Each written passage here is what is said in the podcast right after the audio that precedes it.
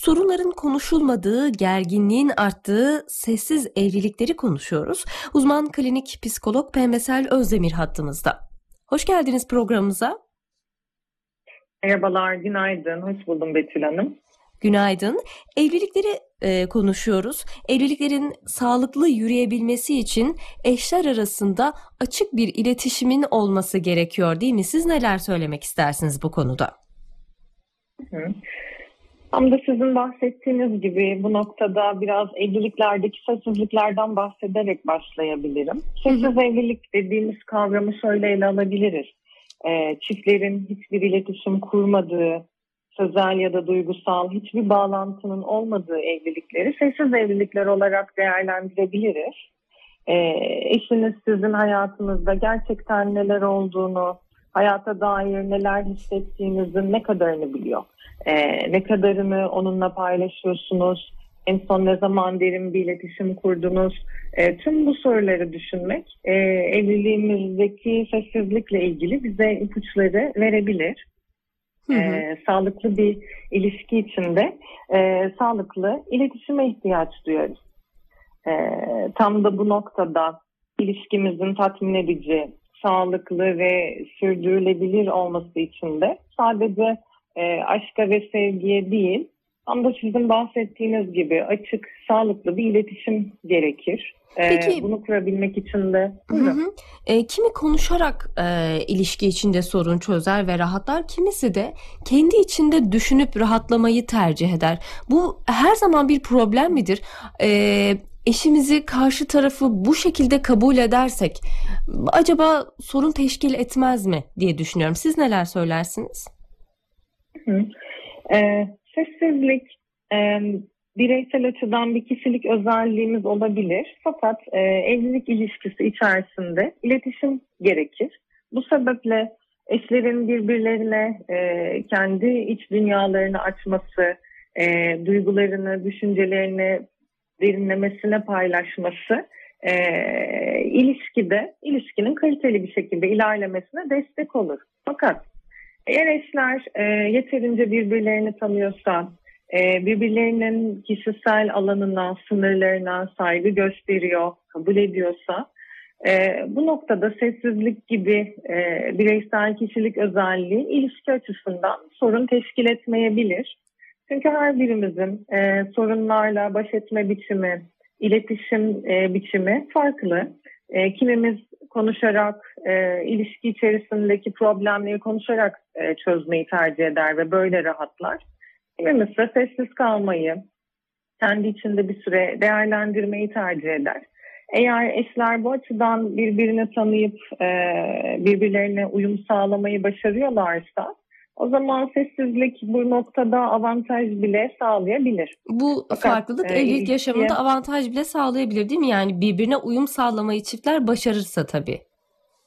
Evet, eğer eşler bu sessizlik konusunda bireysel özelliklerine saygı gösterip kabul ediyorsa e, bu noktada avantaj sağlayabilir. Fakat ilişkiye genel olarak bir sessizlik hakimse o zaman bu ilişkide altta yatan e, birçok e, problemin göstergesi de olabilir. Hı hı. Yani aslında görmezden evet. gelmek hani e, bazı problemleri halı altına süpürmek e, olumsuz davranış kalıplarına örnek değil mi? Hı hı, evet. E, örneğin e, olumsuz e, sessizlik dediğimiz kavramda eğer eşlerden biri e, problemi çözmek istiyorsa bir diğeri de dediğiniz gibi bu problemi görmezden gelip halının altına süpürmeye çalışıyorsa o zaman bir takım iletişimde hatalı tutumlar meydana gelir. Bu da e, karşı taraf sorun çözme ihtiyacındayken e, bu ihtiyacının karşılanmasına da engel olmuş olur. E, aynı zamanda eşlerin ilişkide güç ve kontrol gibi e, olumsuz davranış kalıplarını birbirleri üzerinde kurmasına da sebep olabilir. O sebeple olumsuz sessizlikten ziyade ilişkide e, avantaja dönüşebilecek durum olumlu bir sessizlik olur. O, da e, diyelim ki e, ilişkide bir problem karşısında e, anlık tepkiler vermek yerine kendi içimizde sessizce düşünüp e, durumu daha doğru değerlendirmek için e, buna zaman ayırıyorsak veya duygularımızı yönetebilmek, daha sağlıklı tepkiler verebilmek için e, buna ihtiyaç duyuyorsak, e, olumsuzluğu, olumlu sessizlik burada bir avantaj olur. Aynı zamanda ilişkinin e, problem esnasındaki stres ve e, gerilimini de azaltır veya önler. Bu Aslında o durumu daha doğru değerlendirmeyi de sağlar bu değil mi? Yani olaya ilişkin duyguları yönetebilmeyi, daha sağlıklı tepkiler vermeyi de sağlayabilir. Yani sadece bu duruma özgüyse tabii. Evet. Ee, yani burada eğer sağlıklı bir iletişimin olması için duruma özgü olarak e, sorun çözme amacıyla ilişki içinde küçük bir mola alıyorsak, e, ilişkide kopukluğa yol açmadan e, o bireysel ihtiyacımızın, bireysel sessizlik ihtiyacımızın karşılanmasına izin veriyorsak o zaman tam da bu noktada e, tutumumuz daha sağlıklı olabilir. Yani aslında hani kendi içinde e, sessizce düşünmek, e, sadece o duruma özgü olarak bunun yaşanması bir problem yaratmaz ama e, bu her zaman böyleyse iletişime hep kapalıysak işte surat asmak gibi hani az önce de söyledik ya e, sorunları görmezden gelip halı altına süpürüyorsak o zaman karşı tarafta da bir duyarsızlığa sebep olabiliriz diye düşünüyorum. Siz neler söylersiniz? Sizce de öyle değil mi? Evet. Katılıyorum söylediklerinize. Ee, eğer ki evlilikte e, sessizlik hakimse, problemler halı altına süpürülüyorsa veya herhangi bir ihtiyacımız, problemimiz karşısında bunu eşimize ifade etmek, belirtmek, ihtiyacımızı anlatmak yerine e, surat asıyorsak, somurtuyorsak, e, biz söylemeden onun anlamasını bekliyorsak o zaman ilişkide e, sorunlar büyür ve çözümsüz kalır. E, bu da zamanla o olumsuz duyguların e, birikimine sebep olur ve e, evlilikteki o gerginliğin dozunu arttırır. Bazen patlamalara sebep olabilir. Veya gitgide eşler arasında kurulan duygusal bağın zayıflamasına, e, eşlerin birbirinden uzaklaşmasına, kopmasına, evliliklerin monotonlaşmasına sebep olabilir. Tam onu e, söyleyecektim ee, ben de. Bir nevi monotonluğa ve cansız bir ilişkiye dönüşebilir böyle bir iletişim tarzı değil mi? Aslında hani söylüyoruz yine açık bir iletişimin olması aslında temelde en doğrusu. Hı hı. Hı. Evet, tam da bu noktada e, açık bir iletişim kurmak hem ilişkimizi sağlıklı bir hale getirir hem de e, sağlıklı bir iletişim yöntemini de seçmiş oluruz bireysel olarak da. Peki e, ilişkinin sağlıklı olması için yani bu ilişki nasıl sağlıklı ilerler? Neler söylersiniz? Aslında Hı. isteklerimizi de tam olarak karşı tarafa iletmek yine açık bir iletişimdir değil mi? Yani ben şunu Hı. istemiyorum, bundan hoşlanmıyorum. Belki e, tabii nazikçe ve kibarca bunu dile getirmek en doğrusu. Bunları biriktirmek, söylememek ileride daha büyük problemlere yol açabilir diye düşünüyorum. Evet, ilişkideki e, yaşadığımız problem her neyse veya baş edemediğimiz o duygu her neyse bunu partnerimizle paylaşmadıkça e, kendi iç dünyamızda duygusal bir basınca sebep olabilir ve bu basınç arttıkça arttıkça gittikçe e, dış dünyada e, tepkisel olarak bir patlamaya yol açabilir. Dolayısıyla açık bir iletişim kurmak e, eşlere hem birbirlerinin kendi iç dünyalarını açma, duygularını, düşüncelerini paylaşabilme fırsatını verir. Hem de duygularımızı, düşüncelerimizi paylaştığımız bir ilişkide kendimizi daha yakın hissederiz. Bu da ilişkinin kuvvetlenmesine, aramızdaki bağın, güvenin gelişmesine katkı sağlar. Hı hı. Ee, cansız bir evlilik modeli demiştik az önce. Burada duygusal bağ zayıflar giderek birbirinden uzaklaşma ve kopukluk e, yaşanır demiştik. Yine bu da tabii evliliğin e, yıpranmasına sebep olur değil mi? Hı. Sorunlar çözümsüz evet, kaldığı evliliğin... için. Hı. Sorunlar çözümsüz kaldıkça, e, aradaki o duygusal bağ zayıfladıkça, içler gittikçe birbirinden e, uzaklaşabilir. Aradaki o duygusal mesafe artabilir. Bu da evliliğin e, cansız bir noktaya gelmesine, monotonlaşmasına sebep olabilir. Peki ee, e, da... duygularımızı Hı. ve ihtiyaçlarımızı söyledik. E, ancak söylüyoruz ama aldırıl alınmıyor yani önemsenmiyor. Nasıl bir yol izleyelim burada? Çiftlerimize neler söylersiniz? Hı hı. Şöyle, e, öncelikle hani kendi ihtiyacımız ne? Kendi iç iletişimimizde sağlıklı olmalıyız. Yani bu noktada da tam e, kendimizi tanımak, kendi duygumuzun, ihtiyacımızın farkında olmak ve e, bu ihtiyaçları da ilişkiye e, pozitif yön verecek şekilde uygun bir dille ifade edebilmek önemli. E, çünkü kendi duygularımızı e, biz eğer fark edemiyorsak, e, isimlendiremiyorsak, e, yaşamaya izin vermiyorsak karşımızdaki kişinin bunu anlayabilmesi çok zordur. O sebeple e, sağlıklı bir e, aktarım için öncelikle kendi içimizde e, sağlıklı bir iletişimi sağlamış olmamız gerekiyor.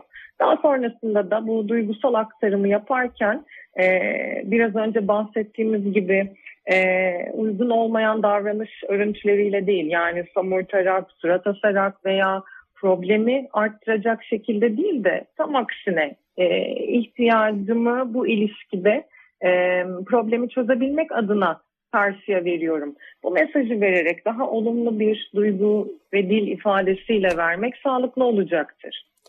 Hani diyoruz ya e, evlilikten bahsediyoruz, e, iki kişiden bahsediyoruz ama öncesinde e, kişinin eşiyle iletişimden önce aslında kendiyle olan iç iletişimi de çok önemli. Çünkü o iletişim sağlıklı olmazsa eşiyle olan iletişimi de sağlıklı olmaz diye düşünüyorum. Önce kişinin iç iletişimi e, önemlidir.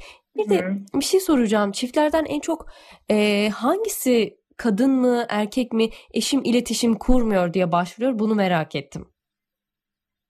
Ee, bu çok aslında ilişki içerisinde değişebilecek bir denge. Yani her ilişki özelinde e, sessiz kalan taraf veya taraflar değişebiliyor. E, hani burada kadınlar veya erkekler demek çok uygun olmaz.